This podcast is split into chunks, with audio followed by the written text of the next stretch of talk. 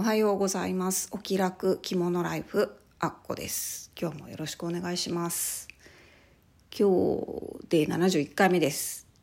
えっ、と今日はですね、あのー先週末に私がよくお買い物させてもらってる心屋さんのイベントで音色展というあのー展示販売会かなをやってまして。そちらにお邪魔してきましたのでその話をしたいなと思うんですけれども。でこの音色展っていうイベントなんですけどこれはあの心屋さんで取り扱ってる着物とか帯とかあと着物の周りの小物ですね。のあのを実際に作ってる作家さんがですねイベント期間中そのイベントスペースに来られてましていろいろワイワイお話ししたりとかあの一緒にコーディネート考えたりとかしながらあの選べたりとかですね。まあ、あとやっぱりその作ってる過程の話とかそういうのを聞けたりするのがすごく楽しいなと思ってるイベントなんですけれども今回はあの大阪天満橋というところでやってましてで私ちょっとあまり時間がなかったんですね。この日30分ぐらいしかいられないかなと思ってたんですけども会場着きましたらあの結構すぐですね。私がよくこちらでもご紹介しているあの帯締めとかを作ってらっしゃる耳屋さんですね。があの声をかけてくださいまして結構あの作家さんこう品物見てると声をかけてくださるんですけどもあのなんで声かけられたかというと「ポッドキャストやってる方ですよね」って 言われてしまいまして。なんとあのこの「お気楽着物ライフ」がですねあの音色亭メンバーの皆さんにあの見つかっていたということが分かりまして あの本当にびっくりしたんですけどでお話ししてたらあのこれもまた私がよくこちらでもお話ししてる呉服さんというあの作家さんがいらっしゃいましてあの帯留めをねよく買わせてもらってるんですけれどもこの呉服さんがあのポッドキャスト大好きだそうなんです。なのであの作業をされる時にポッドキャストをよく聞いてるということでして。であのまあ、ある時ですね着物で何かやってる人いないのかなと思って検索をしてみたそうなんですね。そしたらあのこの「お気楽着物ライフ」にヒットしたということで聞いてみたところあの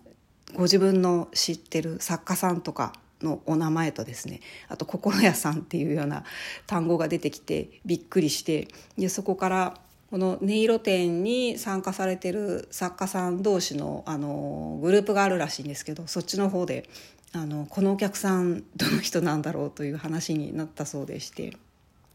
で私あのインスタの方によくコーディネート着物のコーディネートですねアップしてて、まあ、これはどこのあのサブ紐ですよとかこれはどこで買った帯ですよとかいうようなことを書いてるので、まあ、そういうのを見てあ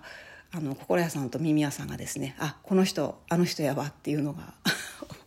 分かってくださったらしくてで、まあ、また音色展が近々あるのであのこのお客さん来るのかな来ないのかな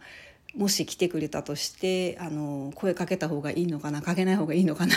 みたいなお話をしてたんですよというようなことをあの教えてくださいました。まあなんというか嬉しいような恥ずかしいような 感じではあったんですけれどもね、まあ、ちょっとこの話をあの音色店メンバーの皆さんがもしかしたら聞いてくれてるのかなと思うとちょっとあの緊張するような気持ちもするんですけれども。あの私